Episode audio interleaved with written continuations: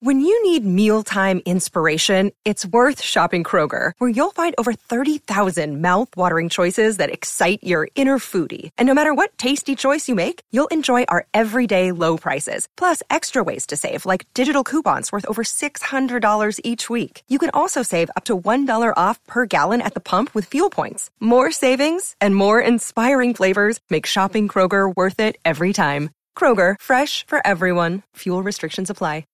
At Evernorth Health Services, we believe costs shouldn't get in the way of life changing care, and we're doing everything in our power to make it possible. Behavioral health solutions that also keep your projections at their best? It's possible. Pharmacy benefits that benefit your bottom line? It's possible. Complex specialty care that cares about your ROI? It's possible. Because we're already doing it. All while saving businesses billions. That's Wonder made possible. Learn more at evernorth.com/wonder. This Intelligence Squared podcast is supported by Audible.com, a leading provider of audiobooks with more than 150,000 downloadable titles across all types of literature, including fiction, nonfiction, and periodicals. The Intelligence Squared audience now has the chance to try Audible by downloading an audiobook free. One title you may consider is The Origins of Political Order From Pre Human Times to the French Revolution by Francis Fukuyama. To download a free audiobook of your choice, go to audiblepodcast.com slash debate. That's audiblepodcast.com slash debate. Thank you for downloading this Intelligence Squared podcast. For more information on our debates, talks, and discussions, visit intelligencesquared.com and sign up to the newsletter.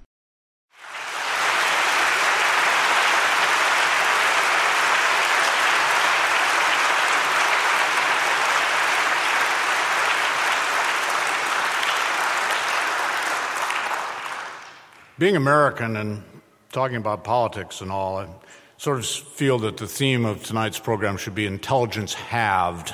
Um, um, I myself am working on a, I'm working on a new theory of political science. Um, and instead of basing my theory on, on, on, the work of deep political thinkers, like John Locke and Thomas Hobbes and John Stuart Mill, I'm basing my theory on a dumb game uh, played during all night giggle sessions at girls' boarding schools. Um, my wife uh, uh, told me about this. The game is called, that is to say, the polite thing to call it is Kill, Snog, Marry. Uh, what happens, the girls pick three men, set of three men, and they go around the room, and, and each girl has to decide which one of the three she'll kill uh, which one she'll hook up with, as the kids say these days, and which one she'll settle down with uh, for life and raise a family. And I, I, I, think the example my wife gave was Brian Jones, Mick Jagger, Keith Richards. Kill Brian Jones, moot point. Um, uh, have an affair with Mick, every woman has. Um, and uh, marry Keith and inherit, because how long can he possibly have? so, you know, um, and I'm laughing, and I'm laughing, but, but then it struck me as, you know, kill, snog, marry. That's politics. That, that is how we pick the presidents of the United States. I mean, if you take, for instance, the 1992 presidential election, uh, uh, uh, uh George H.W. Bush, Bill Clinton, Ross Perot, kill Ross Perot, you know, I mean, uh, uh, we could hardly avoid a snog from Bill, you know. And, and we marry kindly old uh, George H.W. Uh, uh, uh, of course, the outcome of the game is not a foregone conclusion. Uh, witness America's mysterious elopement uh, with Bill instead of its church wedding w- w- with George. In case of the 2000 presidential election, America was pretty much evenly divided about whether to screw Al Gore or get screwed by George W. Um, although I think everyone in the U.S. was agreed on, on killing Ralph Nader. Um, I won't venture any examples from more recent elections for fear of attracting attention from the U.S. Department of Homeland Security. But this works on your politics too. I mean, for ages, ages, it was either kill Tories, marry Labor, screw the liberals, you know, uh, uh or, or, or, or, kill Labor, marry Tories, and screw the liberals. Uh, and, and, now you, you seem to get all mixed up and, and engaged in one of these European type menage a trois. Uh, things. and, You know, because you know, coalition government is just inconceivable in America. I mean, it, it, it, would violate the shipping company rule of "do not pack the dog with the cat." Would be one thing. And besides, we only have two parties. We only have two parties, and we had a coalition government. We, we would be left with no one to hate but ourselves, you know, and so that just wouldn't work. So anyway, Kill, Kill Snog Marry got, got me thinking. The game works on the institutions and, and policies of, uh, uh, of, government as well. I mean, you killed your House of Lords, you got in bed with the IRA, your royal matrimonies are very entertaining. Uh, you're, you're screwing your social services, uh, vowing to love, honor, and obey your banks, and national health kills you. Um, Kill Snog Marry, uh, it's, it's, it's, a good tool of political analysis um, because in the free and democratic countries where we live, politics is a sort of three legged stool. It's kind of tripod of power, freedom, responsibility. Kill, snog, marry. And also, Kill, Snog, Marry is a good tool of political analysis because we're so passionate about our politics. And how do passionate affairs end? In a passion, usually, in a crime of passion sometimes, and occasionally they turn into the stable, permanent legal arrangements, which is to say, the endless peevish quarrel known as marriage. So, how should we approach the political institutions of our free and democratic countries? Do we overthrow them with violence? Do we, do we mess around cheating on them while they, while they mess around cheating on us? Uh, or do we try to build something that is lasting and boring, worthy and annoying, marvelously virtuous, and at the same time dreadfully stifling, a marriage. You know? Power, freedom, responsibility. You know? Kill, snog, marry. So when I first began thinking about politics, when mastodons and Richard Nixon roamed the earth, um, I was obsessed with freedom, the snogging part. Uh, and I, I, had kind of a messy idea of freedom at the time, and, and, and the hippie girlfriends to, to, to prove it. Uh, but I had a very tidy idea that freedom was the central issue of politics. Now, I loved politics. Uh, many young people do. Uh, uh, kids can spot a means of achieving gain without merit. You know? and, and, I think this kind of explains, don't you think, it, the, the, the, the, the reason that professional politicians retain a certain youthful zest. You know, uh, Teddy Kennedy, uh, he was the boyo right down to his last aged, disease racked moment. You know? Now, I was wrong I was wrong about the lovable nature of politics, but I was sure I was right about the preeminent place freedom should have in a political system. But there are lots of definitions of free, 36 of them in the Oxford Dictionary of the English Language. Uh, plenty of people are, are, are theoretically in favor of freedom. Uh, we are all but overrun with theoretical allies in, in, in freedom's cause. Uh, we have got collaborators in the fight for freedom that we don't even want. I mean, the proletarians have nothing to lose but their chains. That's the second to the last sentence of the Communist Manifesto, and there's a, a creepy echo of it in the pop song Me and Bobby McGee, as you remember. Um, Mao announced, letting a hundred flowers blossom and a hundred schools of thought contend is the policy. Half a million people died in that definition of freedom. And we should keep in mind that the original definition of the word free in English is not in bondage. I mean, the most meaningful thing about freedom uh, is mankind, uh, uh, mankind has a sickening history of slavery. Now, in our countries, we have freedom because we have rights. But the same way we can get mixed up about freedom, uh, we can also get mixed up about rights. There are two kinds of rights Isaiah Berlin uh, uh, uh uh, positive rights and negative rights. I call them gimme rights and get out of here rights. You see? Now, politicians are always telling us about our gimme rights. But the American Bill of Rights, which is essentially a, a distillation of, of, British common law, doesn't mention any gimme rights. The, the Bill of Rights is all about the American freedom to say, I've got God, guns, uh, that's the American part, uh, and, and, a big damn mouth. And if the jury finds me guilty, the, the judge will pay my bail. I mean, this is a get out of here right. Uh, you know, our right to be left alone, our, our freedom from interference, usually from government, but also from our, our fellow citizens sometimes when they want us to sober up and, and, and quit yelling and put the shotgun down and go back in the trailer home. Um, now, politicians, in their hearts, are always lukewarm supporters of get out of here rights. I mean, for one thing, all legislators are being invited to get out of here. Uh, for another thing, strict adherence to get out of here rights uh, would leave little scope for legislating, something legislators dearly love to do. Uh, gimme rights are, are, are, are more politically alluring. And this is how, in modern democracies, we find ourselves tempted with the, the right to education, the right to housing, the right to health care, living wage, high speed internet access, three French hens, two turtle doves, a partridge in a pear tree. You know? Politicians show no signs of even knowing the difference between get out of here rights and gimme rights. And, and blinded by the dazzle of anything that makes them popular, they honestly may not be able to tell. But when rights consist of special privileges and positive benefits, rights can kill freedom. Wrong rights are the source of abusive political power. Now, it was years after I first got interested in politics before I realized that the central issue in politics is power, not freedom. Kill, not a roll in the hay. You know? Now, only, only, an idiot wouldn't have seen that, and, and I was one, uh, but I wasn't alone. Um, Leftists, moderates, e- even some conservatives considered the sweeping gimme rights created by a half century of social welfare programs to be extensions of freedom. Uh, people were being given the freedom to, you know, not starve to death and so on. And, and, and this wasn't a purely evil way uh, uh of looking at things. And not all the social welfare programs were bad.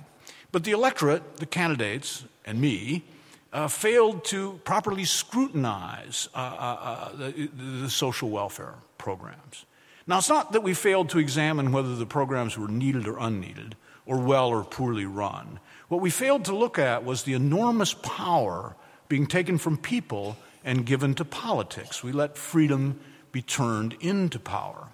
Now, the, the, the baby boom uh, was, was, was, you know, particularly um, uh, uh, egregiously at fault uh, uh, with this thing. Um, and Politicians have been very careless about promising uh, uh, the gimme rights and, and, and, cynical about delivering them.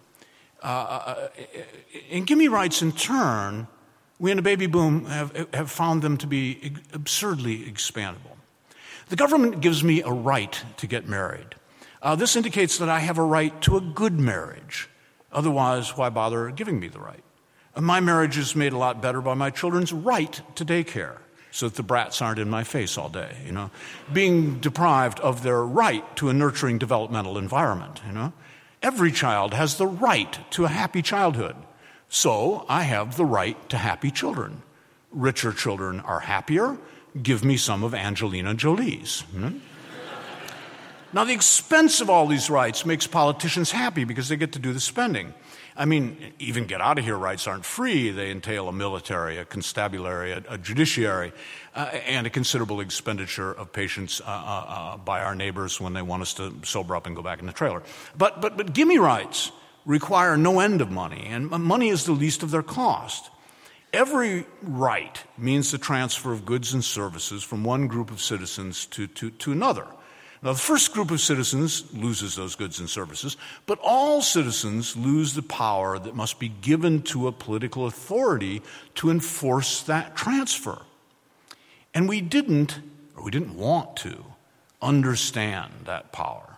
And as I said, this is particularly true of people my age, 60s generation baby boom. Uh, and, and it was obvious.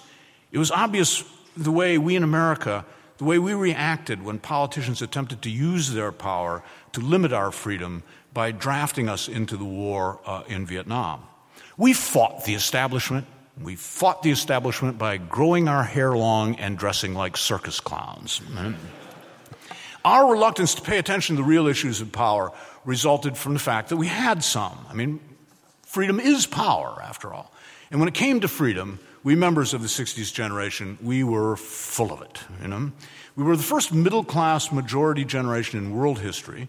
We had all the varieties of freedom that affluence provides, plus we had the other varieties of freedom provided by relaxation of religious convictions, sexual morality, etiquette, and good taste. I mean, the institutions that enforce prudence and restraint had been through a world war, a depression, another world war, and Elvis, and, and they were tired, you know? and we were allowed to fall under the power of our freedoms, and we powered through them, you know? And 60 years on, we're still at it, letting not age, satiety, tedium, or erectile dysfunction stand in our way, you know? And yet, always at our back, we hear this nagging thought that with power comes responsibility. Kill, snog, marriage. And we don't want that. I mean, has there ever been a generation, a society, a civilization more determined to evade responsibility? And the answer is probably yes. I mean, ancient Romans, sliced open animals, rummaged around their kidneys and livers, trying to divine, fate and, and, and, avoid owning up to the consequences of empire and toga parties. You know, the Greeks were forever running off to hear the irresponsible babble of the Oracle of Delphi, the David Frost of her age. You know, I mean. Uh, Maybe the Egyptians had an Oprah barge on the Nile where deceased pharaohs could fall to pieces and promise to become better mummies. You know, I mean, uh, nonetheless, the 60s generation has an impressive record of blame shifting, duty shirking, unaccountability, and refusal to admit guilt, or better, to readily confess to every kind of guilt and then announce that we have moved on. You know? gigantic generational not my fault project has been undertaken with heroic amounts of time, effort, and money devoted to, to psychology, psychotherapy, sociology, sociopaths, social work, social sciences, science, chemistry, the brain, brain chemistry, serotonin uptake reinhibitors, inhibition, sex, sex therapy, talk therapy, talk radio, talk radio personalities, personality disorders, drugs, drug addictions, uh, internet addiction, uh, economics, central banks, the EU, IQ, DNA, evolution, abortion, divorce, liposuction, Tony Blair, and diagnosis of attention deficit disorder in small boys. You know? I mean, when, when I started thinking about politics 40 some years ago, I shouldn't have been thinking mainly about freedom and power, about sogging and killing. I should have been thinking about that march down the aisle, responsibility too late now. I mean, I'm a child of my era. And, and speaking of the 1960s, I, I just wanted to give you one slogan from a 1960s poster that never, ever existed responsibility to the people.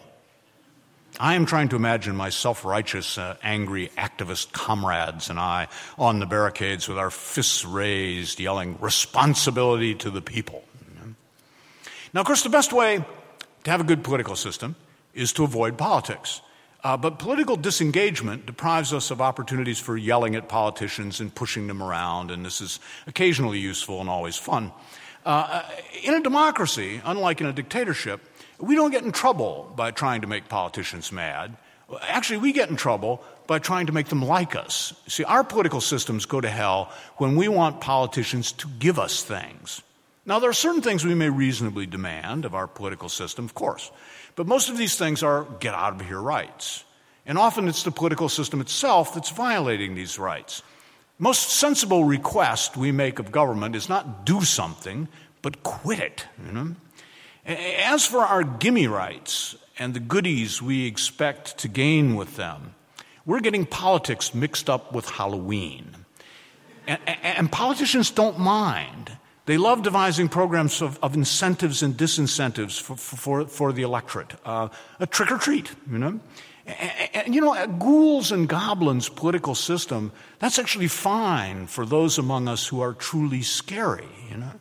But for the rest of us, don't be surprised if we go house to house, White House to House of Representatives to Houses of Parliament, and ringing the doorbells as furiously as we may, get nothing for our begging but healthy fruit and vegetables. You know?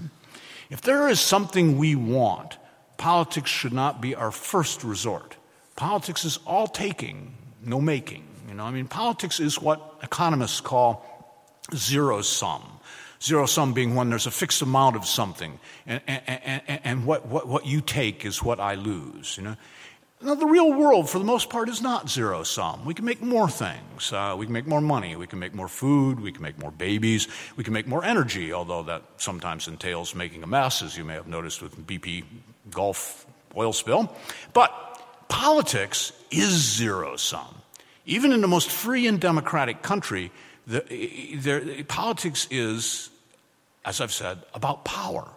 And there's a fixed amount of power because there's a fixed amount of me. And power you have over me is power I lose to you.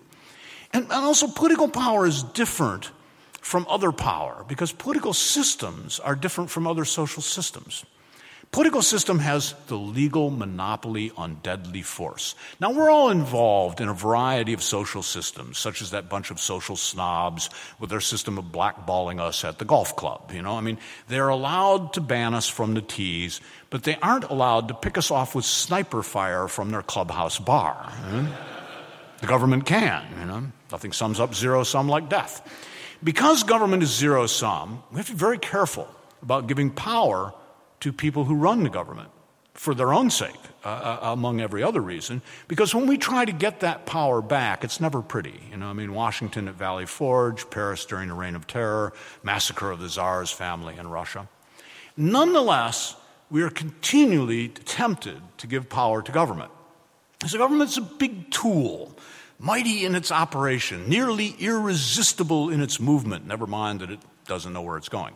There, and there's a temptation to use a tool like this when something needs fixing.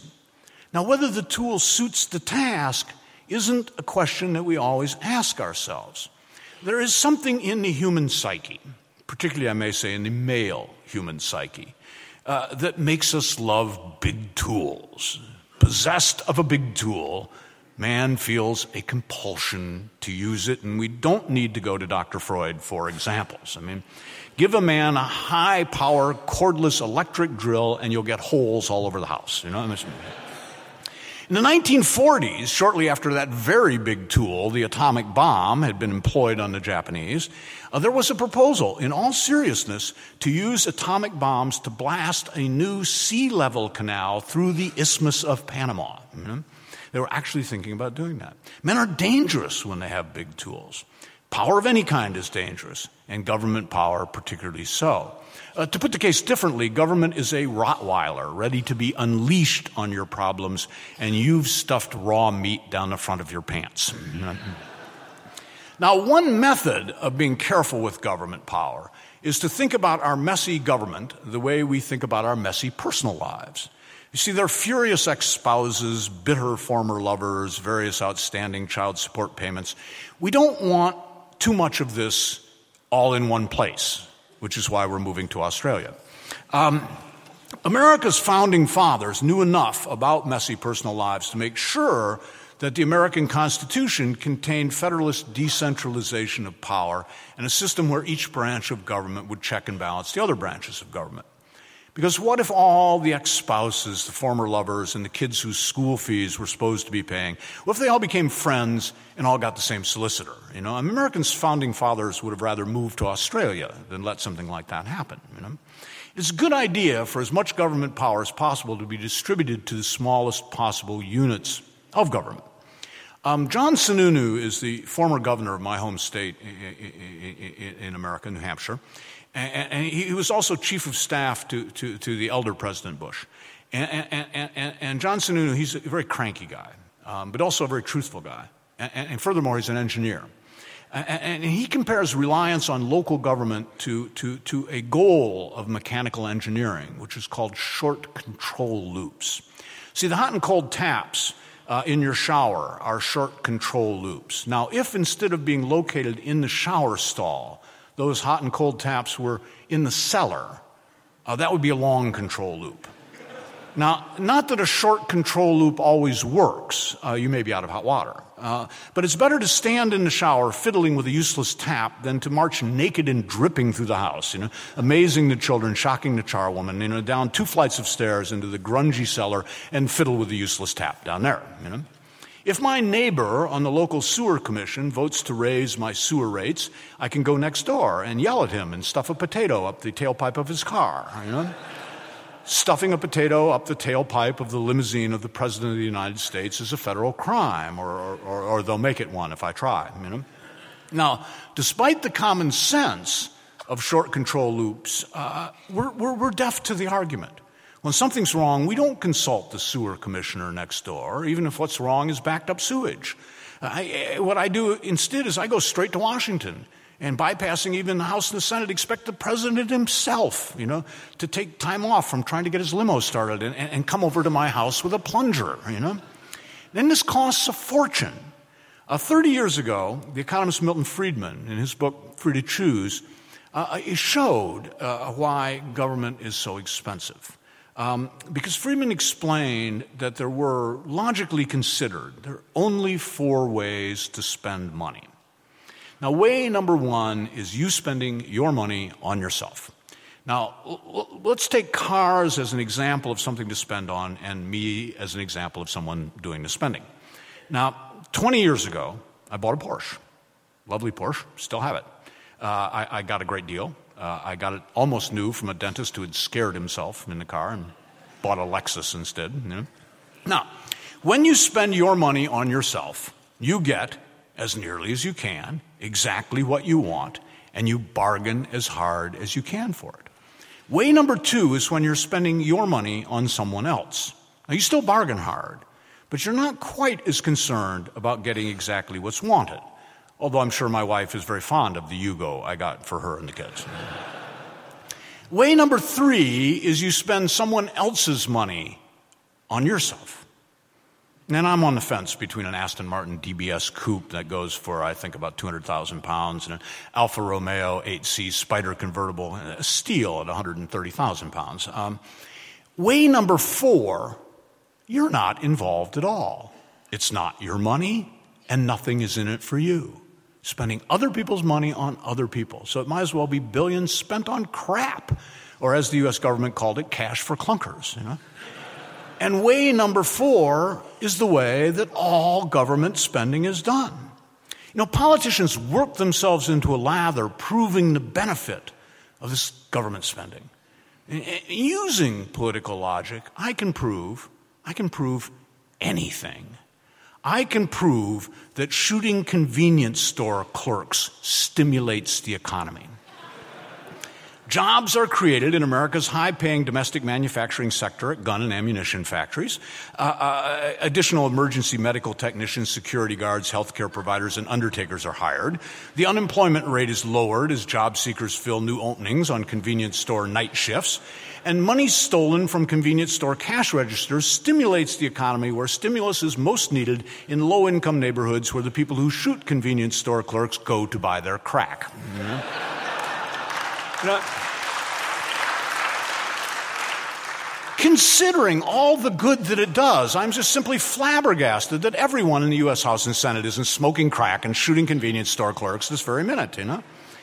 Now, expensive politics is bad, power politics is bad, but nothing is as bad as the brain of a politician. Oh, ha, ha, ha, you say, what brain? Huh?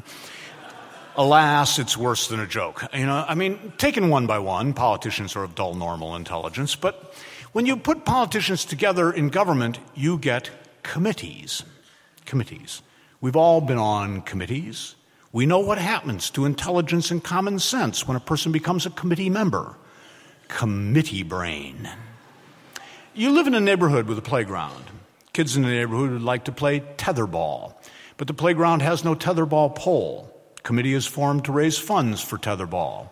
Committee to raise funds for tetherball, CRFT. CRFT is started by a group of pleasant, enthusiastic, public spirited neighbors. The minute any of these neighbors become a member of CRFT, he or she will begin to express his or her pleasant, enthusiastic public spirit by turning into one of the following the Martinet. We have to draw up a charter, form a nonprofit corporation with a chairman, a president, vice president, secretary, treasurer, development officer, and human resources executive. And the tetherball pole has to be exactly 3.6 meters high in accordance with International Amateur Tetherball Association rules. The dog in the manger. We need to get permission from the county zoning board, city council, parks department, adjacent landowners who may complain about tetherball noise. That part of the playground is too damp for tetherball maybe protected wetlands. Can't do any fundraising without advertising. We can't advertise without raising funds. Kids would rather have a tennis court. The person who is stupid, even by committee brain standards, so the rope has a ball on the end of it. The Worrier, padded pole, breakaway tether, lightweight foam ball, ban on playing after dark or when visibility is poor, and when the sun is shining to avoid UV uh, uh, uh, rays, skin cancer damage. And the kids should wear helmets and knee pads and safety belts. The person with ideas. Let's set up a challenge grant to erect a second tetherball pole in the inner city. Midnight tetherball could be an alternative to crime for deprived youth, you know? We can also promote tetherball as a way to combat child obesity, which would make us eligible for funding from the Gates Foundation. Uh, we'll, we'll have a tetherball league. No, three adults, juniors, and tether tots. And this could be a great college resume thing. You know, if our daughters are varsity level tetherball players, uh, they'll get into Harvard, you know. The person with ideas, none of which has anything to do with tetherball. Is the tether biodegradable? Is the pole made from recycled materials? Many playground balls are manufactured in third world countries using exploitative child labor.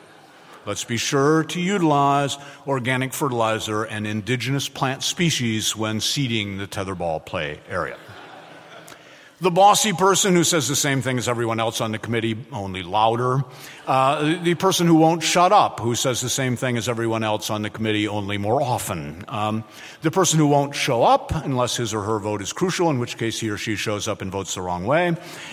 And you, you actually do all the work. Uh, you call 40 people, you ask them each to donate 10 pounds, half of them do, you raise the 200 pounds needed, only to find out you need 200,000 pounds because the government's Economic and Educational Opportunity Committees, Select Committee on Opportunities in Physical Education Subcommittee on Persons with Disabilities requires all tetherballs to be wheelchair accessible no matter how high the tetherballs fly in the air. Now, given complete dominance of politics by committee brain, the wonder is that anything gets done, and the horror is that it does. I mean, what a government accomplishes is what you would expect from a committee. A camel is a horse designed by a committee. That is a saying that could not be more wrong. A camel is a seeing eye dog designed by a committee and available free with government grants to people who can see perfectly well but who can't walk. Mm-hmm.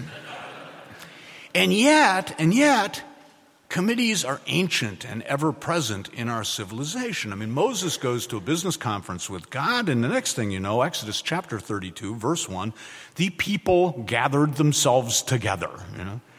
And somebody says, all in favor of worshiping a golden calf. Same thing with the Roman Senate, all in favor of relinquishing power to Caesar, then stabbing him, you know again in the boardrooms of Lehman Brothers, Merrill Lynch, and every bank in Ireland, all in favor of investing in loans to people who made loans to people with houses that aren't worth spitting on if they catch fire. committees persist, although their decisions are inevitably stupid. Um, therefore, committees obviously have some value.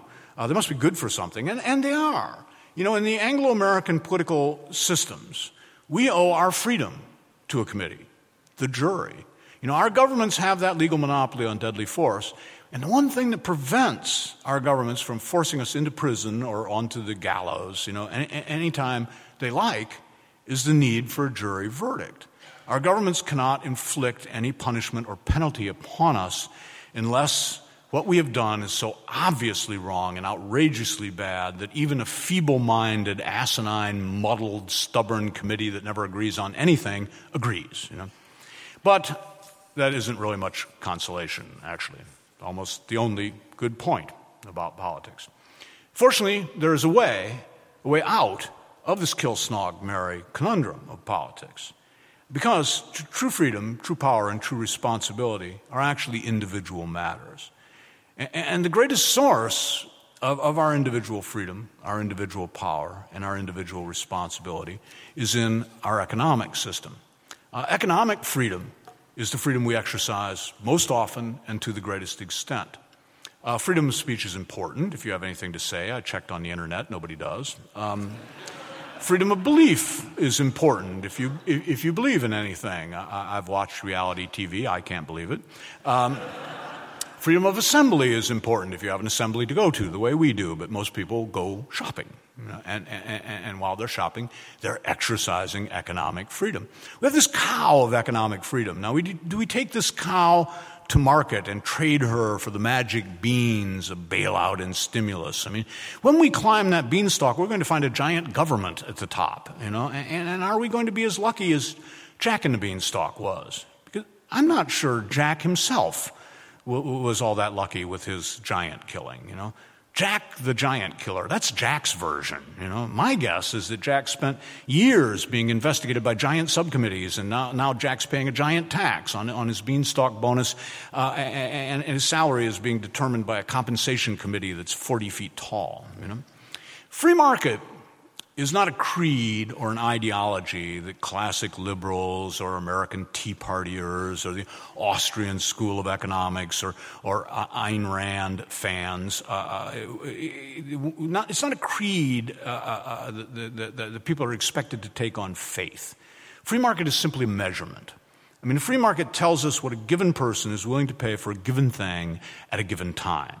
That's all the free market does. Uh, the free market's it's a bathroom scale. You know, no, we may not like what we see when we step on the bathroom scale, but we can't pass a law making ourselves weigh 10 stone, you know, and leftists believe that we can.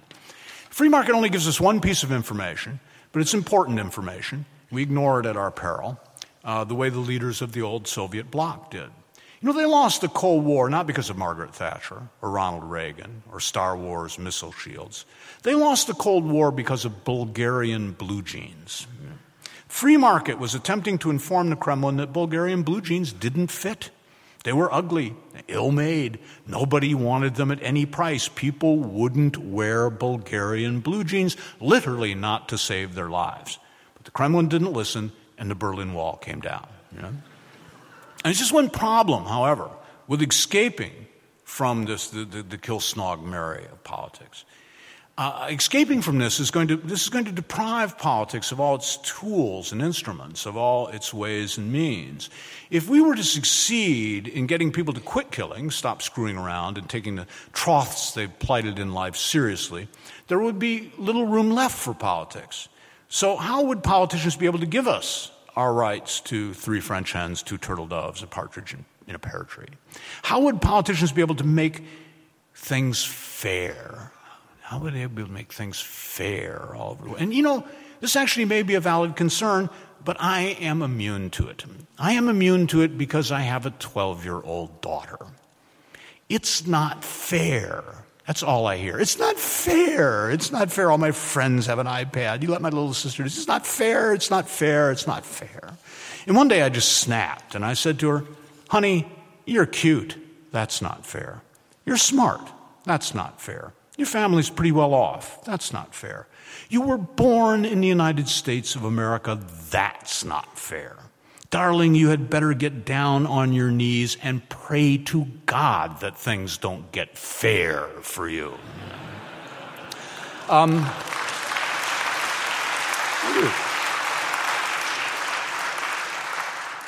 that's everything I know. Um, but, uh, but if anybody has any questions, I'll make up some other stuff. Okay? So, um, I think what we're going to try and do, if I can get somebody to bring the house lights up a bit. And oh, good, there are people here. I was, I was worried. You know, I heard a little laughter and a little applause, but you know, you know, some people are very good at making that sound big. You know, and uh, I thought it might just be distant cousins, but they can't afford to leave Ireland now, so we're safe from we're safe from that lot. Do we have any questions? There, sir, is one right in the front row. Now, there are, allegedly, there are microphones. I don't know anything more about. Oh, there they are. Supposed to be responsible for these besides me? Surely there's a responsible person out here. I don't just throw the thing, you know, one could get hurt. You take that. I will. Um, I would just like to ask you whether, in uh, your judgment, Sarah Palin is going to run for president? And if so, can we be confident in our belief that she's wholly unelectable? Well, uh, to answer the first part of that question, yes, wholly unelectable. Well, you never know. Uh, I, am torn. I'm torn over this issue because, on one hand, I'm a political journalist. And what could possibly be more fun than Sarah Palin running for president? On the other hand, I'm a Republican, and she's gonna lose, you know. So, uh, you know, really, honestly, you could run Hello Kitty, you know, if it weren't for the, uh, uh, the, the, problem with Hello Kitty being a Muslim and probably not born in the United States. But, uh, um, and, and, beat her. Um, and, will she prove to be unelectable? Yes, yes. She, she just doesn't, you know, you, you, there has to be conservatism of any kind, uh, or, or per- perhaps, you know, I, I, should say to this audience, I should say, you know, classical liberalism, uh, what we in the United States call libertarianism. Um, and I consider myself to be a libertarian, somewhat conservative bent, because I have children and don't want them to do the things that I did. Um, uh, or at least I don't want it to be legal. um, not that it was legal when I did them, but, but you know what I mean. Um, but the, uh, uh, uh, it's not an easy sell. It's not an easy sell. You're basically getting up on a stump as a politician and you're saying, I can give you less. You know, whatever it is that you want from government, I can give you less of it. In fact, in, in some cases, I can give you none whatsoever, you know? I mean, imagine the kind of truth telling that goes into the ideal libertarian, classical liberal candidate, who would be a person who would, get up on the stump and say, No, I can't fix public education. I can't fix, I can't fix state schools, as you would say. Uh, I, the problem's not overcrowding. The problem's not overfunding. The problem's not teachers' unions or, or lack of a computer equipment in, the, in a classroom. The problem is your damn kids. You know? That's hard to do, you know? So you either have to have a situation where everything is so screwed up that you're willing to elect Margaret Thatcher, you know? Um, or you have to have somebody who has such charm in his ability to say these terrible things, like Ronald Reagan, you know, that, that, that, that can pull it off. But whether it's Margaret Thatcher or whether it's Ronald Reagan, they have to have some substance to them. They can't just be a dumb, angry broad, you know. And, uh, you know um, so. There goes my ambassadorship. Um, let's see, smack in the middle there. Oh, just to make it hardest as possible on the, on the microphone person. I'm just, it's a kind of test of microphone person will and skill. She's saying, no, can't be done. it's ridiculous. People who sit all the way in the middle of the aisle like that, you know, I don't know, they got here too soon. They show no common sense anyway. Sir. Uh, there was a headline in The Guardian in an interview with you recently, which was uh, titled The Right Winger, It's Okay for Lefties to Like. Um, two, two things spring from this. One is, uh, do you think your message doesn't get across? Uh, in, because I can't understand why they would like you. Um, although that I, may be the al- secret. Yes. Although I do. Um, but the uh, other part is, uh, in order to maybe make sure that there are lefties here who don't like you, you alluded to the Tea Parties very briefly. Is there anything positive you could say about the Tea oh, Parties? Oh, absolutely, absolutely. Uh, I mean, actually, the Tea Party is an interesting phenomenon. I mean, political elite of Europe, including this country, has agreed that entitlements have grown too large. It's agreed in the sense that the scope and size of government has, has, has grown um, uh, uh, too large, and, and they're going about reducing it, uh, doubtless in the worst possible way. I'm sure that you know the first thing that will be cut will be the cheapest and, and, and, and most pleasant, uh, uh, uh least harmful sort of government spending. you know that will somehow leave the the um, um, you know the, you know how it will go. you know how it's going right now already. Uh, but anyway, the political elite in, in, in, Europe has agreed. Meanwhile, the political elite in the United States has been saying, oh, no, no, government isn't nearly big enough. We need much larger entitlements, you know, especially with all these people about to get really sick and old, you know, and, and really, really expensive. Let's make sure that we just lavish money on them, you know, without means testing it at all. And um, a lot of Americans are going, no, wait, you know, I don't know, you know, uh, it just doesn't, doesn't seem to be like making much sense, you know, to spend way much more than you have. And so the Tea Party, at its base, uh, and at its sort of diffuse populist level, is kind of people being their own Sarkozys, if you will, you know? And of course, acting just as nutty as Sarkozy does, you know, I, I mean, in, in, their way. Um, it is a big tree, and we say in America, a big tree attracts squirrels, you know, so it definitely has that element uh, uh, to it. And, you know, I, am a journalist, uh, so I understand that when you go to a rally uh, of, of, of 50,000 people, you don't talk to the 49,999 who make a reasonable amount of sense. You know, you find the person wearing tinfoil on his head to keep the CIA, you know, from stealing his brainwaves. You know? But um, Yeah, so I think at the, at the root of this, of this, and it's hardly a movement, it certainly isn't a political party, it's kind of a, nat- kind of a national attitude, kind of a, a mood, is that eh, th- these are ordinary people trying to deal with this, this, this entitlement program uh, that over here. And so, you know, it's kind of an interesting comparison between um, um, America and, and, and, and, Europe. In America, uh, uh, as so often is the case, things come from the bottom up uh, rather than the top down. You know, and there's a sense, not so much here in this country, in fact, really not here, uh, because we, we're kindred systems. But there is a sense in, in, in, continental Europe and in most of the free and democratic places of the world that freedom has been granted to people. And we say, no, we allow certain representatives of us to have a certain amount of power over us for the sake of good order and good sense and, and, and, and, and, and so on, and defense and this, that, and the other thing. Uh, uh, we, we've always had our freedom. We give a little bit of it away to make our society work. Where a lot of people around the world feel, you know, their freedom was granted to them, so they get the top down. So you get the Sarkozys, you know. Um, so I, yeah, I am not. Uh, I don't find the, the, Tea Party particularly disturbing. That's not to say individual members of it aren't, you know, barking mad. You know, I mean, of course they are. Yeah. Sir, uh, you claim to despise all politicians. Uh, who would you snog, marry, or kill out of Benjamin Franklin, Mahatma Gandhi, or Nelson Mandela? Hmm. Hmm. Got to marry Nelson, although it didn't work for Winnie. I'd kill Gandhi, you know? I just. I'm sorry. you know? That nonviolent shit just gets under my, you know, under my skin, you know? Mahatma, it's the 40s. They got Nazis. You know, this is not the moment for that. You know, I mean. You know, wait till the, you know, wait till it's like the, the, the early 21st century and they got a rock and then be nonviolent, okay? You know, not, not in the 1940s, you know, so. This Intelligence Squared podcast is supported by Audible.com. For a free audiobook of your choice, go to audiblepodcast.com slash debate. Whatever happened to shame in politics? Ooh, whatever did happen to shame? I think it gets you a big contract on TV.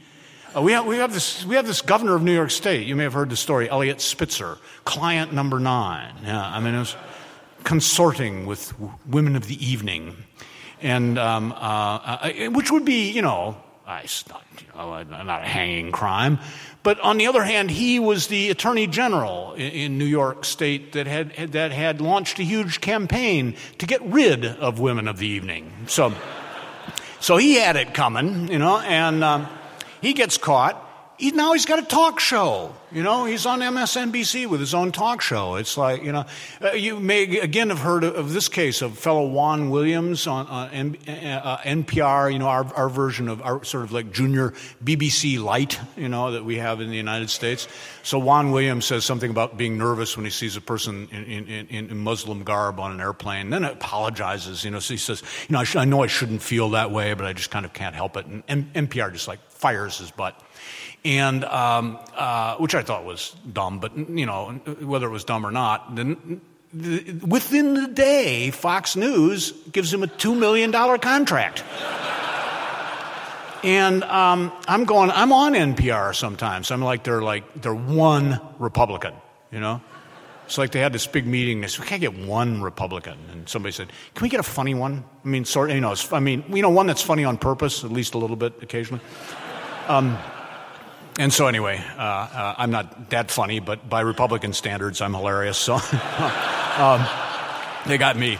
And uh, so I, I, go on uh, this little quiz show that we stole from BBC show, the way we steal all of our shows at NPR from BBC shows. And, uh, uh, and I, I, just told the audience, I said, I am here tonight with a mission. You know, my mission is to twofold: is to say something that will get me fired by NPR, and that will also get me a $2 million contract with Fox. And, I have the first half of this nailed. You know, I can think of any number of things that will get me fired from NPR. Um, but I'll be damned if I can think of the thing that will get me the $2 million contract with Fox. That's where shame went. They, you know, it went, it, it, it, went out for rent. Shame, shame in politicians is the rent boy of the, uh, of, of, the 21st century. So, you know, on, on, the aisle, actually close to the microphone person. Uh, thank you. Um, slight, slightly personal question, but I notice at the start of your new book, you very kindly reference Christopher Hitchens, and I know he's been. Uh, yeah, moderately polite about you. And given that he tore into you in the 90s and you blacklisted him also in the 90s, I was just wondering if you could talk a little bit about how that's changed. Um, well, you know, it, it, it's interesting. Uh, uh, Christopher and I were friends. I mean, we're not terribly close friends, but I've, I've, I've known him for a long time. And, and, and um, uh, we were friends when we disagreed violently about everything. And now that we agree about most things, we're somehow still friends. I don't know how that, you know, that, that, that happened, you know. I mean, he's just an engaging person, nothing like a five hour lunch with Christopher, you know. Uh, you know, you can sort of forgive him for, um, um, um, I, I, I, promised that I would never let him know whether I'd prayed for him, you know. I, I, you know um, but, uh, no, it's interesting, because he was worth, always worth talking to. He was always worth talking to, even when he and I were far more separated in the political spectrum. And I, and I think, you know, if we were to, uh, Christopher, con- contrarian that he is, I'm sure if we were to sit down and talk right now, we would still find ourselves poles apart on a variety of different issues. But, but even when we were completely, uh, uh, uh, uh you know, 180 degrees, he was always worth talking to. Um, another person like that, uh, not, not as well known over here, I don't uh, I think, uh, Michael Kinsley was the editor of uh, The New Republic for years. And he's one of the people who started Slate. Michael's very left wing, always worth talking to. You know, we would get into it about regulation, and he would say, uh, PJ, you like French wine? I said, Of course I like French wine. He said, You like really good French wine? I said, Well, I do when other people are paying for it. You know, I, I'm very fond of it. And he said, Well, do you know what makes that French wine so good? He said, It's government regulation, you know, and point taken, you know. I mean, if all government regulations worked out that well, I'd be, you know, voting Democratic, you know. But they don't. I've had American wine. Let's see. There. Thanks. Evening. Um, what do you think will happen when the people of your generation retire and want their golf memberships paid for by the state and people of our generation will be presented with the bill. You're going to be really mad, but there are more of us. and um, you know how we all gave up smoking and became vegans and all the rest of this stuff? We're going to stick around forever. We're just going to live in modern medicine, you know, I mean, and, and it's going to be, you know, like I, I'm uh, was born in 1947, so I'm pretty much lead edge of, of, of the baby boom. I'm 63, um, and uh, so uh, I, uh, you know I'm kind of high mileage. I might not do it, but there there are a lot of us are going to hang around till they're 100, and, and you're you're screwed. I don't know. I don't know what the hell is going to happen. Hi. Um, you uh, you say you're a Republican. Um, you've got a Democratic president, and in his first six months in office, he managed a quadruple deficit. Sounds a bit like Gordon Brown. Yes. Um, but he has done some good around the world. Now, would you kill Snog or marry Barack Obama? well, uh, I hope that there won't be another term, you know, so that I really won't have to decide that I can simply delay, you know, and a sort of Fabian, being a sort of right wing Fabian and simply delay the decision. Has he done, done a lot of good around the world? I think to be proven. Uh, I think you know may, maybe maybe maybe not, I'm not I'm not positive. I'm not a great Obama hater. I mean I just think that he's possessed of excessive self certainty and um, not much of an ear for what the um, um, public uh, um, uh, you know thinks.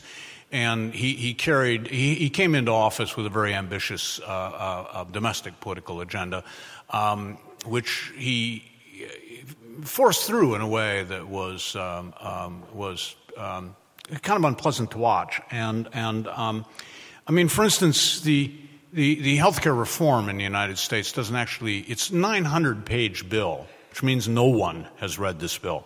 they passed this bill and they're just now finding out what's in it. They go, we, we what?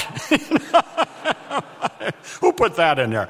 You know, saying, well, some over caffeinated 23 year old aide, you know, staying up all night. You know, so, you know, my, my, you know, my cat gets, you know, free vet care for life. You know?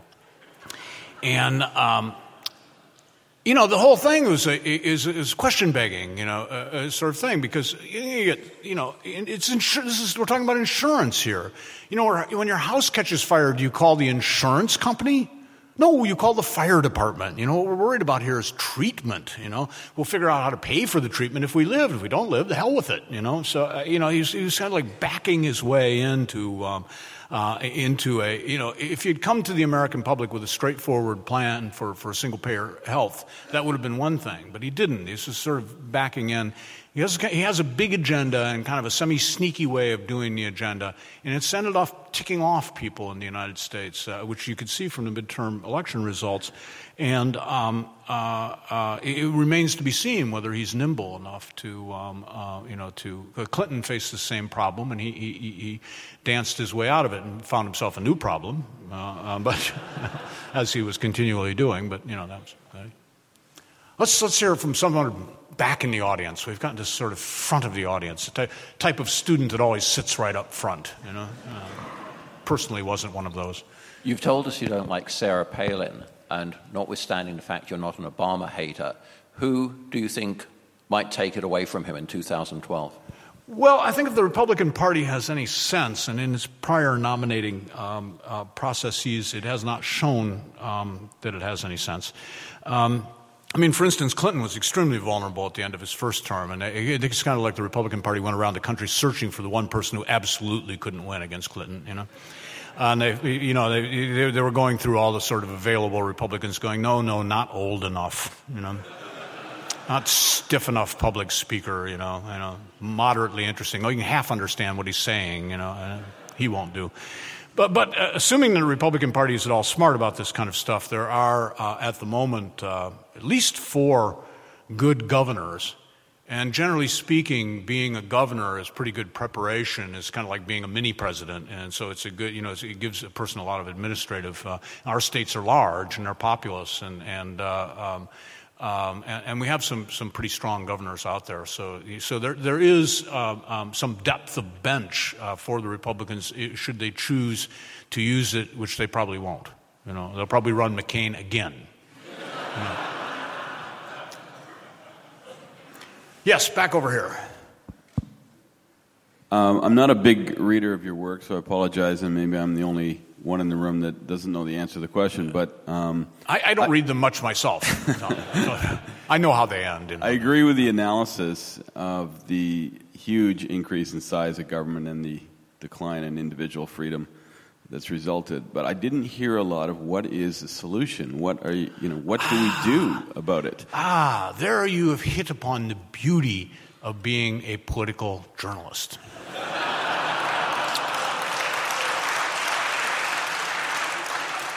All I have to do is flip on the lights and watch the vermin scurry.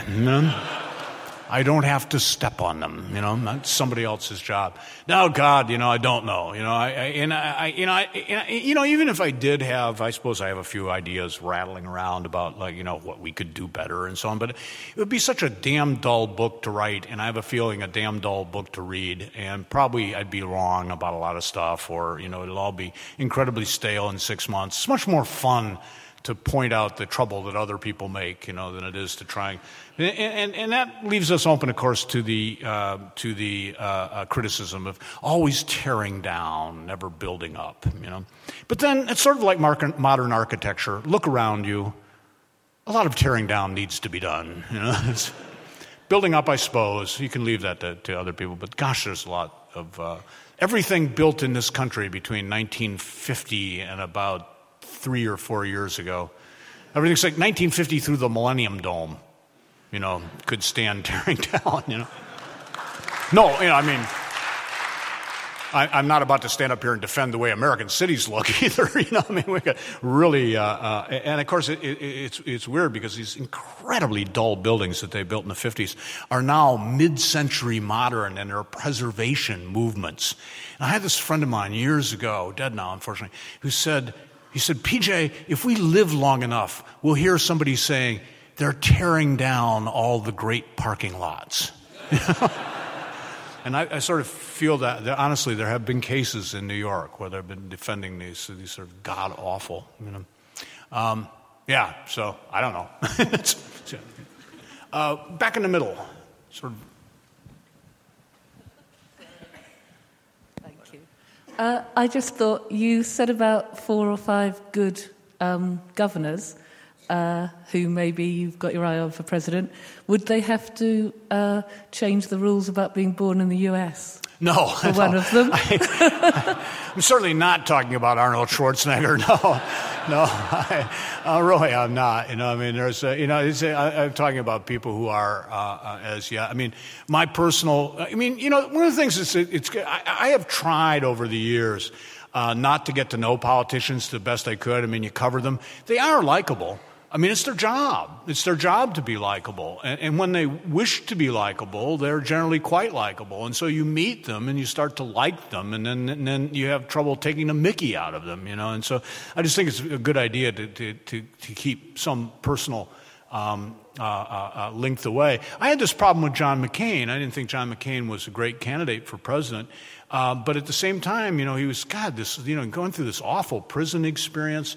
And, uh, uh, and, and, and, I knew him, you know, I, I'd known him for years, uh, uh just not socially, not, not, not because of, of my job.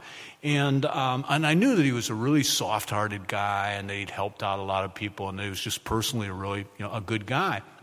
Then I went out on an aircraft carrier and I saw somebody land a jet fighter on an aircraft carrier. And I thought, shit how could you not vote for that person? it's the most amazing thing I ever saw. Can you imagine the guts that it takes to do that thing at night? You know, I was out there at night in heavy seas, a seas heavy enough they were coming up over the bow, like like 30, 40 feet, uh, uh, uh, uh, you know, splash from, from, from, from, and people are landing jets on this thing. I think, you know, one of them run, you got to vote for them, sort of. I mean, geez, you know, I'd never have the guts to do that. You know, anyway, you want to keep a, a, a distance on them. Uh, and um, so I don't, you know, want, there are a couple of them I happen to like, but that's, you know, probably not. And they're very obscure. There are people like Mitch Daniels, governor of Indiana. You know, I mean, there are names that would mean nothing, uh, probably to most of the American public uh, uh, uh yet. Uh, and yet, you know, they, they, they've all done, you know, good jobs, or at least so far. Will coalition government endure? Will your coalition government endure? No. no, it's not because, um, you know, I mean, you, you got like, um, these guys really don't like each other. Know, I mean, it's basically that simple, you know. I mean, I get what, what, what, what that bishop say the other day? I give it seven years for the marriage. Uh, I don't give it anywhere near seven years. You know, I give it. Uh, I, yeah, it's. Uh, I mean, you know, when when you have friends that you you know the man and you know the woman and they really don't like each other, but for some reason they get married. You know, do you think that's going to last? You know, I mean, it just it just doesn't doesn't really make any sense. You know, unless I, uh, uh, uh unless I'm really under, I'm misunderstanding the liberal Democrats. I, I, had I had seen. I can imagine. Uh, it's easier for me as an American to imagine a labor uh, liberal Democrats uh, coalition. You know, I always thought of liberal Democrats as sort of labor light. You know, or labor, labor, labor without the really stupid unions. You know, I mean, you know, just, just some of the stupid unions, not all the stupid unions. You know. Um, or something like that. But I really don't see that they. Uh, uh, so something's terribly wrong, either with the Liberal Democrats or, or, or, or, with the Tories or with both, that they, they think this marriage is going to last. So, um. Sir. I have two thoughts. I do myself. Yes. Come out. Oh, how did the, Oh, it worked. And did you win? Yeah, I mean, it didn't work. Nothing works with a 12 year old, of course, you know. I mean, but I mean, it did stop her in her tracks for a moment, you know. It worked well enough. I'm not, you know, I, I, of course, she immediately reverted to, to the it's not fair behavior. But, but, but that line of argument, it worked on other parents. because other parents heard about it, I think from her telling her friends, and they've been using it, you know? So, no, it didn't actually work on the child, but it made me sort of locally famous as having wisdom about child rearing, which is, I thought was quite unlikely. You know. Sir. You talk about the distinction between gleefully criticizing something and actually making, actually changing things. How do you feel about comedian now center, Al Franken? I don't feel very good about the comedian uh, now Senator Al Franken. I, I, I don't get the uh, I don't get that conclusion. Uh, I mean, I don't get that that whole uh, progression, uh, career progression. You know, I mean, Washington had plenty of clowns. It wasn't like they really needed to outsource on this. Um, it was like, you know, I mean, we had this, this rally, uh, uh, Jon Stewart and Stephen Colbert, you know, this rally on the mall, you know, rally for nothing much or something. I don't know, you know. I just, you know, I don't, I, I, I don't quite get it. And, and Franken is also one of those people who, um, um, it's, um, um uh, how, uh, how do you know that someone went to Harvard? They tell you. and, um, my wife and I have a little sort of competition about that, you know, a little, little sort of, not a competition really, but a little sort of, is how soon they tell you, you know. Franken would manage to get this out before the personal pronoun, you know. Harvard I went to. so, sir. Uh, stand on the spectrum between freedom of the press and invasion Yeah, freedom of press versus invasion of privacy. Of course, actually, it's getting harder and harder to make a living in the press. I'm all for invasion of privacy because there actually is some market left for that. Um, morally, to separate my, to compartmentalize my life, you know, uh, stepping outside the journalist box, uh, uh, the uh, uh, tough call. Uh, but I'll tell you this you who have much stronger uh, uh, uh laws about invasion of privacy uh, uh, than we do actually seem to do more of it. So go figure. but, none, but, but, but, the, but the upside of, of, of this is that you have all these wonderful phrases to protect you from libel suits that we don't have in the United States. And I, I, miss them. You know, as a lover of language, I just miss phrases like overtired and emotional. You know? we just say drunk, you know, or friends say he needs rest. particular favorite of mine.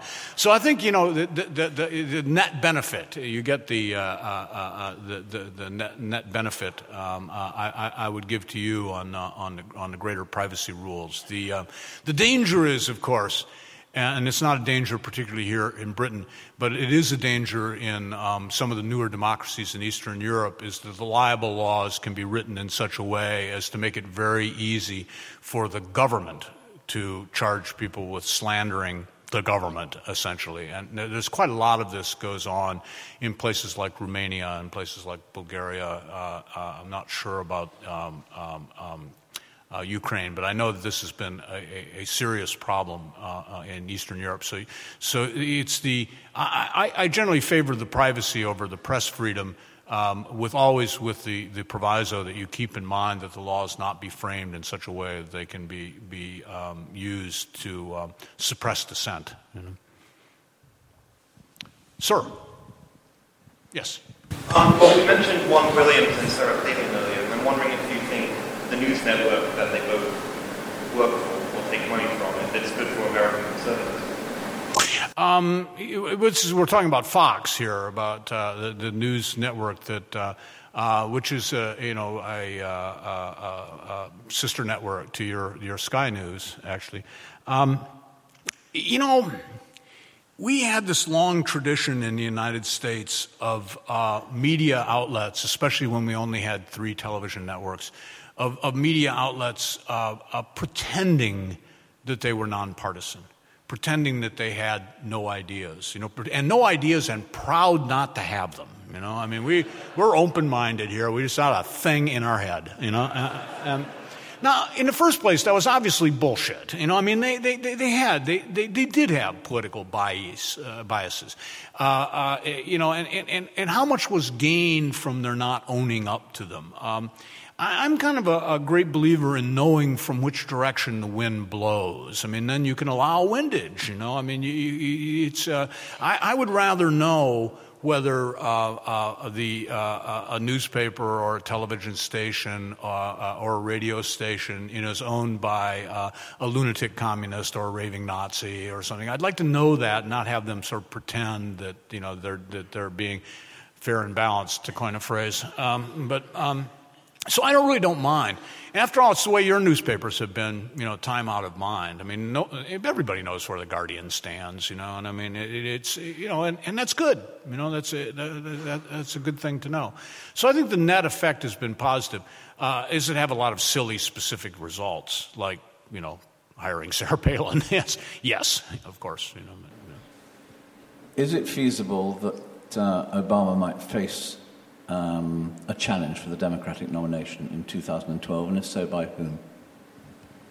It's um, uh, under our system. Uh, it is generally thought to be a suicide mission to challenge a sitting president for the uh, nomination.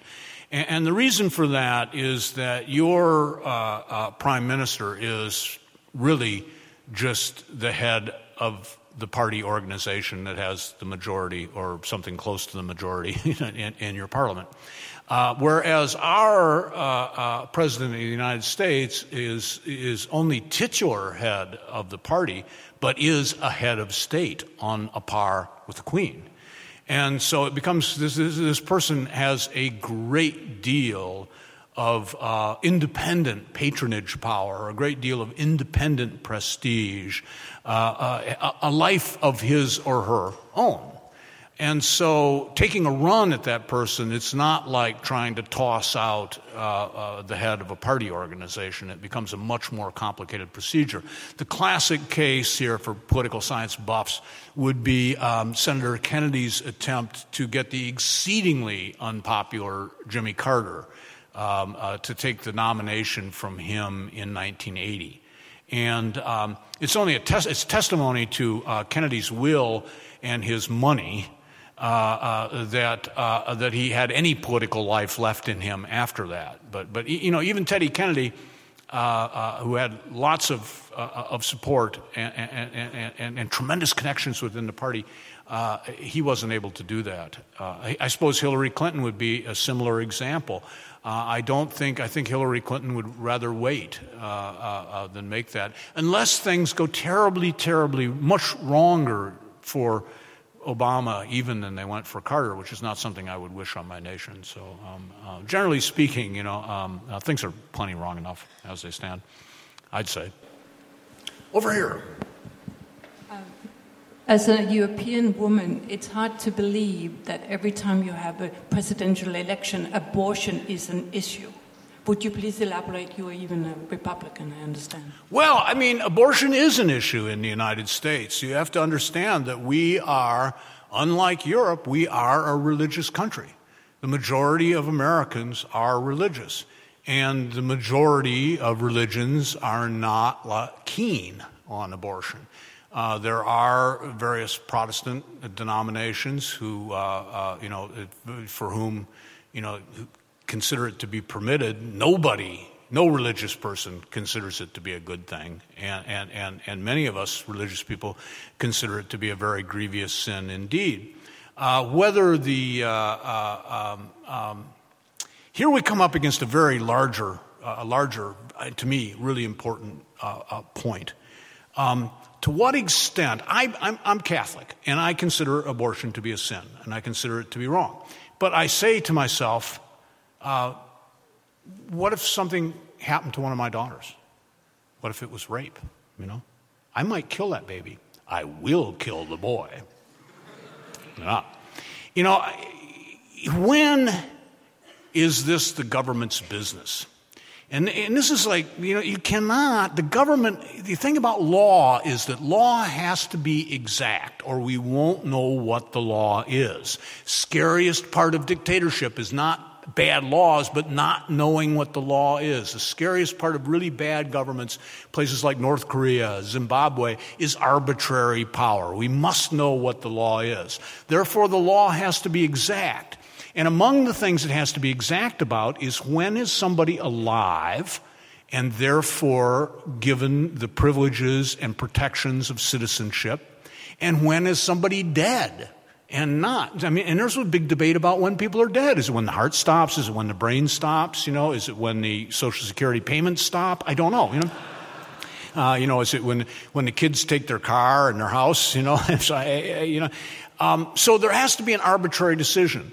I happen to think, although I believe abortion to be a sin, I happen to think that the arbitrary decision that we have in place now in the United States is, is probably as, as good as the law can do in exactitude. Basically, first trimester of a woman's uh, uh, pregnancy, uh, I don't believe that there's anything other than a woman's pregnancy, but you know what I mean. Uh, the first trimester of a pregnancy, it is the woman's own business what happens. Last trimester of the pregnancy, there are a lot of restrictions on abortion in most places in the United States. Varies a bit from state to state. In the middle is that horrible in the middle part that nobody can quite figure out. But I mean, somewhere the government has to stop, even, even I think, and I think America's abortion opponents need to face up to this fact about the fact that ro- the law cannot be identical to morality. We wouldn't want the law to be. Imagine all Ten Commandments made into law. Honor thy father and thy mother, you know. My kid would get the chair, you know. I mean, it just, you can't make the law identical with, uh, uh, but, but, but I mean, that, incidentally, I have a fix for the whole abortion debate. Uh, uh, uh, uh don't make it legal, don't make it illegal, make abortion retroactive. Kid gets to be 18, still a bum, whack. Gone. That's my particular fix. Thank you. Would you just explain to this largely British audience what the Americans' objection is to the National Health Service and what's your own particular opinion about it? Um, Not the British National Health Service. The British National Health Service. No, I, no, no, no. I'm talking oh, about the American introducing it to America? Well, we have a, a model next door. Uh, uh, we don't uh, we don't look at your health service uh, particularly closely because you're a long way away. But we have a model next door uh, in Canada, and Canada has had a great deal of trouble with their national health service. And among the problems that they've had is losing doctors to the United States, and also losing patients to the United States. I mean, people come down from Canada to get medical treatment when they can afford it uh, because the Canadian system is uh, I spend a fair amount of time in Canada every year, as my Canadian friends tell me. It's a great system if you're sick enough. If you get sick in Canada, get good and sick. You know, you have a heart attack, have a big heart attack. Because if you just need a knee replacement, it could be decades. You know, I mean, so we have this. The, the, you know, we have we have this model next door um, that you know, we just basically can't figure it out. Uh, uh, uh, we want a health system that is absolutely first rate, and we want to make sure that we have a health system that people are not beggared by. We don't want, but you know, as it stands, there's a kind of a, a misconception uh, in some places uh, here that Americans will go without treatment because they can't afford it. This actually almost never happens. in fact, there's a law against it. If you go to a hospital in America, they have to treat you. And that doesn't, ma- it doesn't matter whether you have a nine millimeter gunshot wound or a nose cold. They have to treat you. It's the law. And then they have to figure out how to pay for it. Uh, the, the main problem we face in the United States is there's a class of people not poor enough to qualify for the, the, the, free medical care that we give to poor people, not old enough to qualify to, for the free medical care that we give to old people, and not rich enough to afford medical care, especially for chronic illnesses in between. Um, when I was being treated uh, uh, at, at, uh, at um, hospital in, in, in, New Hampshire two years ago, uh, I thought, well, you know, we, we, waste no experience as journalists, so I thought I, will do a piece about this. And I went to the hospital staff and I said, well, I've got good insurance and, and I, you know, I have a little bit of money in the bank anyway. am I getting better treatment um, than I would get if I came in here broke?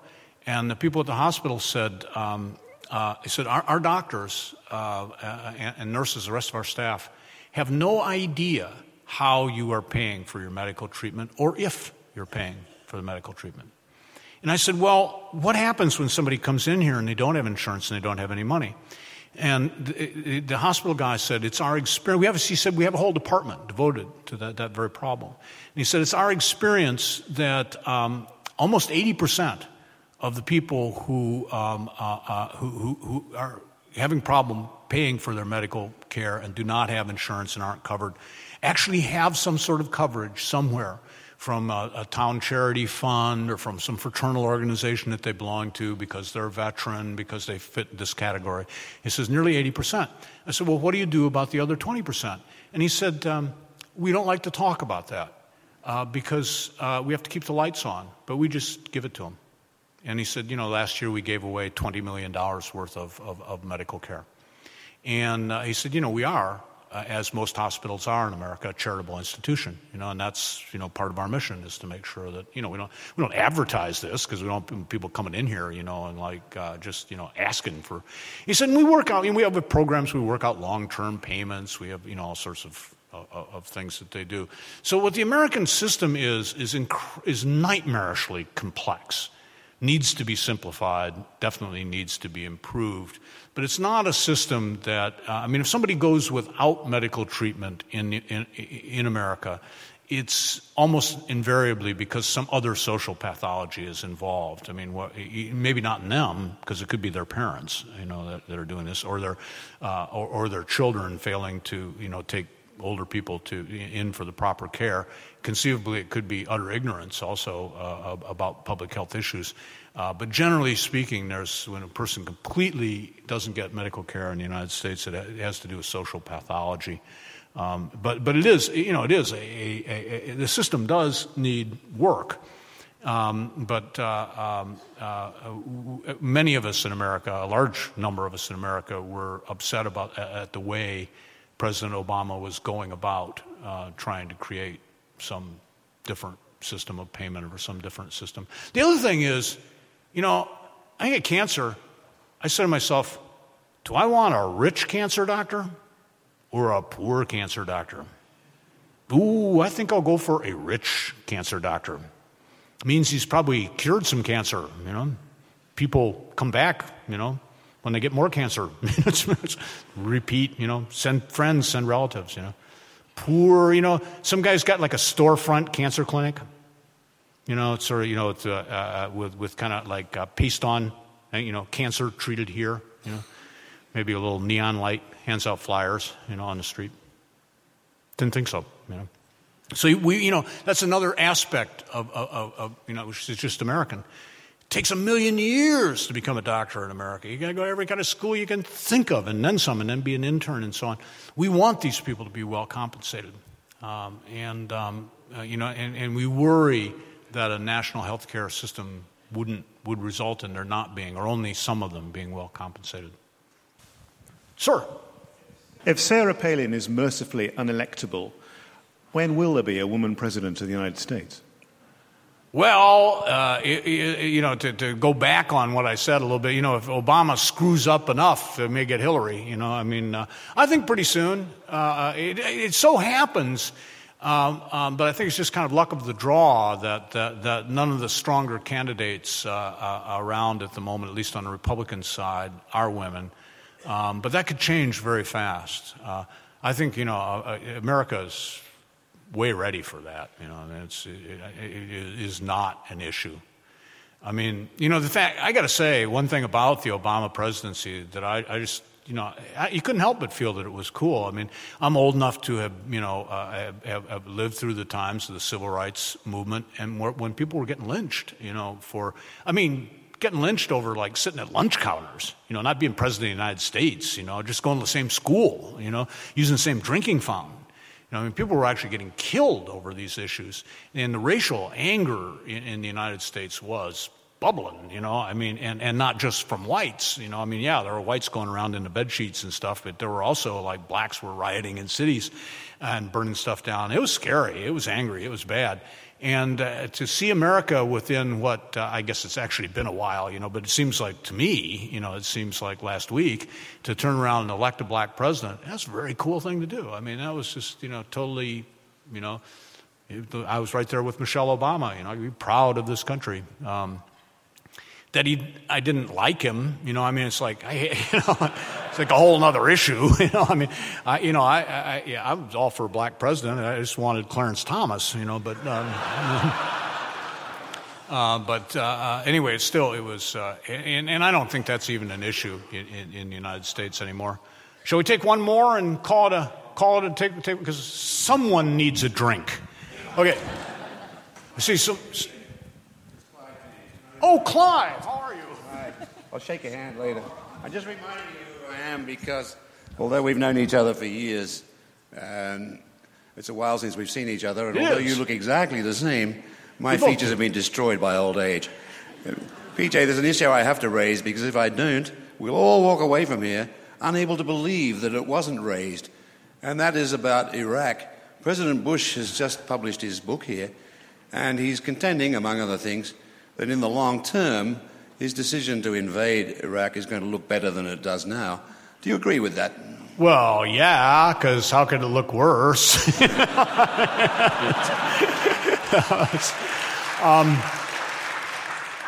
I got, you know, I, I, I, was completely, uh, I, I got to say, I was deeply confused about this issue myself uh, because I had covered the Gulf War and I had been in Kuwait and I had seen what the Iraqis had done to Kuwait, and I was absolutely no doubt in my mind um, that then my friend Charlie Glass, who's out here someplace uh, uh, this evening, oh, Charlie, there you are, um, is uh, uh, Charlie had uh, been up in the Kurdish regions of, of, of, Iraq, and, and I knew other people that had been in the Shiite regions of Iraq during this suppression of that.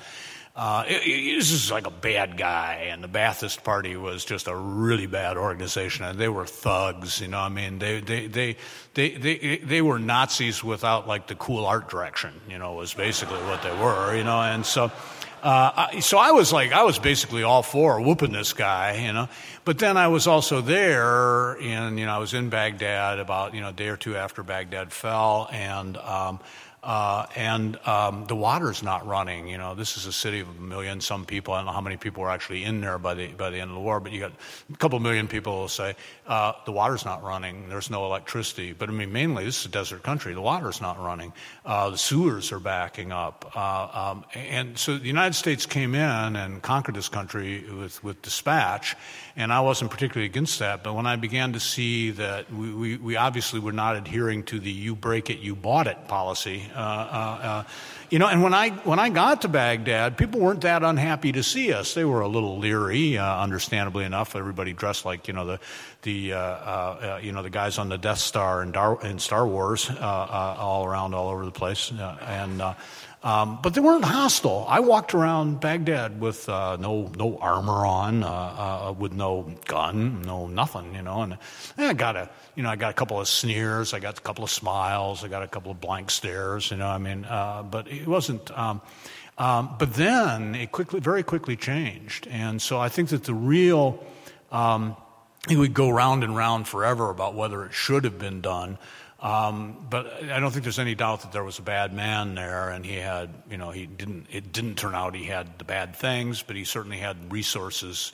He was a bad man. He'd done a lot of bad things. Would he probably do more bad things? Yes. Did he have like sons to carry on doing bad things? Yes. And did he have the resources? Like I said, yes. And and and and uh, um, um, uh, you know, he was no loss.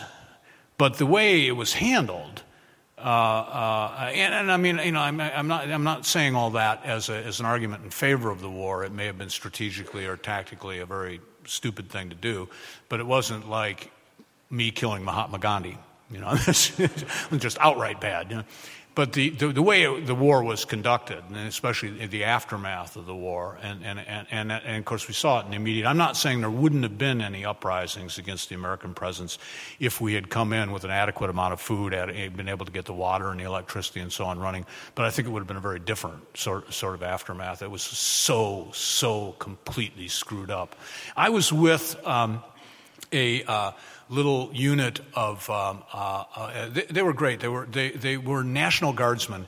And um, you know they were sort of like like like like your, like your home guard militia types, and they were all from Chicago, and they were all plumbers and electricians and policemen and firemen. They all had practical skills, uh, and they had some doctors too, and they'd all been in the National Guard for a long time. You could tell because everybody in the unit was a colonel. You know, that's the way you keep people in the, the National Guard. I don't think there was a sing- anybody below the rank of colonel uh, in the entire unit, and they were just a great bunch of guys. And there was an airport, there was a village right next to the airport, and these guys all came. You know, they they only had they didn't have that much to do really. Uh, and, and, and, so they, they descended on this village and they, and they managed to get the village well going again and they were trying to get the electricity hooked up and they didn't have the equipment to do this. They had the skills to do it but they didn't have the equipment and they scrounged around the airport to find equipment and they, they broke into the storage areas in the airport and they found a lot of medicine and they found somebody you know to read the labels in, in, Arabic so that they could treat people with you know find out what the medicine was. But they went I went with them over to the army engineers the real army engineers and uh, they said you know we've got this great little village here. These people are really glad to see us. They really hated Saddam Hussein. And can't we get like them going again? You know they uh, uh we came when we when we when we ran over the, you know, when, when we uh, conquered the airport, we ran right through their village. We made a big mess. And they're not even mad at us. They said, it was worth it to get rid of that bomb. You know, so can't we help them? And the Army engineers go, no, no, we can't help them. It's not because we don't want to help them, because we are barely able to, we only have the material to sustain the U.S. fighting force which is obviously our mission, you know. It was like when I flew up to Baghdad from Kuwait, I was in this great big, uh, um, uh, uh, uh you know, this, this huge freight thing, you know, army, uh, cargo plane, a great big ramp on the back, and they're doing these hot landings. They go bam, and they land, and they throw the gate open while the plane is still moving. And it's come to a halt for about five minutes before they take off again. And it's me and a fire engine that is on this plane. And the ramp comes down, and there's a soldier standing there, and he got an M16 in one hand, and he's going, The fuck do we want with a fire engine? We don't have any water. uh, uh, thank you.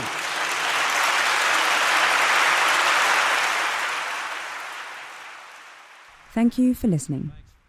You can download more Intelligence Squared podcasts free on iTunes and SoundCloud. If you'd like to find out more about our events, sign up to our newsletter at intelligencesquared.com and follow us on Facebook and Twitter.